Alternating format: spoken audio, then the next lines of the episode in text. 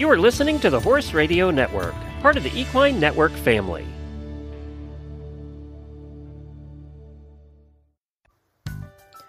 Welcome to the Dressage Today podcast's Training Buzz. These short podcasts bring you the best tips straight from our subscription video site, Dressage Today on Demand. To get full access to all our videos, go to ondemand.dressagetoday.com and enter promo code DTPodcast to save 15% off your subscription. Now, listen in on this week's buzz and enjoy the ride. Today, we hear from four time Olympic team bronze medalist and former technical advisor for the U.S. dressage team, Robert Dover. He discusses the three types of the rider's seat, along with his philosophy of riding a complete half halt. The things that we want to know that we have, obviously, are that first basic of forward, which we say is already pretty good, mm-hmm. coming from the set of driving aids. The two legs that can push the horse forward independently. Each leg could say, hey, go. And the horse goes, okay, I'll go. And the seat. And how we use our seat is one of the biggest things that professionals are supposed to teach young people, amateurs, and all adult riders.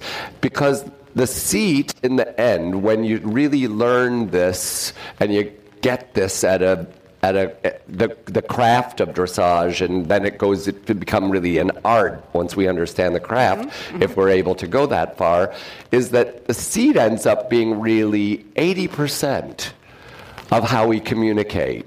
And the leg and the rein in the end, the, the legs and our hands should end up being 20%.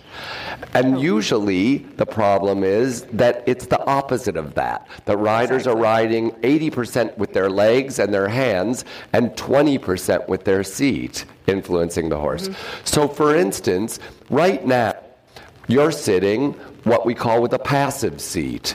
It's elegant, upright, look great on a horse, but you're sitting passively, and that's right. To activate the seat and to make the seat a driving aid, what m- most people don't know and don't think about is that the breath is the beginning in all sports and most arts the breath is taught as an integral part of that sport or that art. For instance, a diver that goes to the end of a diving platform and is going to do this great dive, Greg Louganis and these great divers of the past, they go to the end of the platform. They clear their mind, and then this is the next part that I'm going to talk to you in a minute. They see in their mind's eye, they clear their mind, they see in their mind's eye the dive that they're about to do. Okay? We're going to talk about that in a second, too. Mm-hmm. And then they take in a deep breath, they crouch down, and they create, they, they leap up on the breath out, and they do this dive. Fencers, they breathe in, breathe out. Think of a weightlifter. A weightlifter could not lift the weight if on the way down they didn't take in a big deep breath. They, on the exhalation, they, they lift the weight. Riders, to begin a half halt, to begin to think, I'm going to drive with my seat. Think right now, taking a big deep breath. Look what just happened to your chest. Mm-hmm. Your chest rose up, your shoulders went back. And then the thing that you do with that is you, as you take in that breath and all of this air goes in and the oxygen goes to your muscles, now tighten those muscles, right? All the way down into your sitting bones. Now imagine you're on a swing. Mm-hmm. Like when you were a little kid next to your best friend on a swing set, and you said, Okay, I'm going to race you to the top. Let's see who, we can, who can get to the top. And without knowing it, and even if your feet couldn't touch the ground, you would, as you were going back on the swing, you'd be taking a big deep breath and you'd push like this you'd push the swing with that, that kind of active body language. up higher. And with each wet, wet time you went back, you'd breathe in, push when you'd breathe out. And you do it the same way runners breathe in and breathe out. Sure. They are using their breath, okay? So that is the, the breathing in. Then you say, I'm going to close my legs and I'm going to push that swing forward, the cantle toward the pommel. The horse goes, Oh, I feel that. I'm going to move forward. Good, good horse. Right, right. And then the, so the, the breath out is the end of that, right? Now, there's a third way the seat can be, though, because, tell me her name? Ha- well, I call her happy. Happy. So if Happy suddenly, out of nowhere, like horses can be, took the bit in her teeth and went running towards the other end of the arena, you wouldn't be in a passive seat in that moment, right? But you also wouldn't be doing what I just said at being Driving active driving. So the third way the seat can be is that same that you would probably take in a breath and you'd probably be sitting like this and closing your leg against the saddle and taking backwards and that's called the braced stilled seat.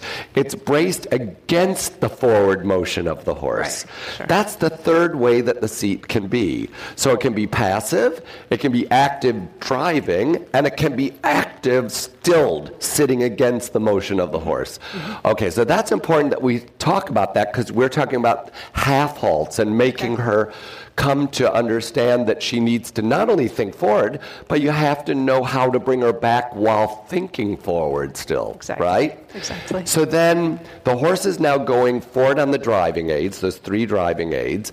She also has to be straight on straight lines and bent on bent lines. And you're at this level where that's obviously now, we know that. Mm-hmm. And that's always worked on. It's part of the the balancing of her to be properly straight on straight lines and bent on bent lines, meaning that the the aids to bend her, the inner leg used at the girth the girth being the center of gravity. We're sitting over that area of the girth, right? Mm-hmm. So our inner leg presses the girth out, and the horse says, Okay, I'll pull my haunch out too. So your outer leg is back slightly keep the hindquarters from swinging out. And the third of the three bending aids that bend the front end to match the bend that we've created in the horse's trunk from our legs. The inside hand closed into a fist says, okay, nose, come to the inside as well. And you have now the three bending aids. When those bending aids, just like when the driving aids are used and she reacts, the bending aids you use, she reacts, and you say, okay, thanks, I can relax those aids. Mm-hmm. Okay? Mm-hmm. And the third of the three sets of aids, by itself a set, the outside rein, the aid or the rein of opposition. Mm-hmm. Because as you drive and you say, oh, I don't want you to go faster than this, girl, happy, I'll close my outside hand in a fist, and she says, okay, I won't go faster. Also, as you're bending, with those aids. Right. And she says, I'll bend more. You say, outside hand, closed in a fist. Don't mm-hmm. bend too much. And now we have the three sets of aids. They're, they're, they're mm-hmm. working together. Mm-hmm. And when you breathe in and close your legs and close your fist, she says, I'm being driven. I'm also with bending aids on. I'm bending more. But mom just closed her outside hand into a fist thereby saying, I'm shutting an imaginary door in front of Happy's nose that open would have let her speed up and bend more, but now closed, she says, I'll yield there. But if she's being driven still, what are her hind legs going to do? They're going to come more under. And as they bend more and come under, her haunch lowers.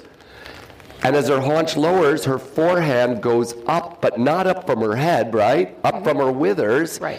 The center of gravity goes back. You've got beautiful new balance and attention. Mm-hmm. And you relax your outside hand again. You relax the driving seat.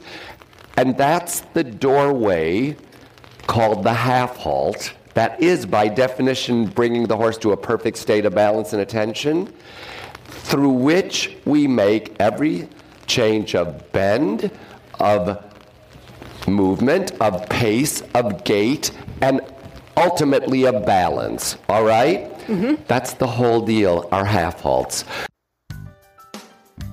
We hope you enjoyed this bonus podcast. What would you like to learn about, and what tips would you like to hear? Email me, Stephanie, at sruff at equinenetwork.com or reach out to us on social media. Remember, go to ondemand.dressagetoday.com and enter promo code DT Podcast to save 15% off your subscription to our online catalog. Thanks for listening.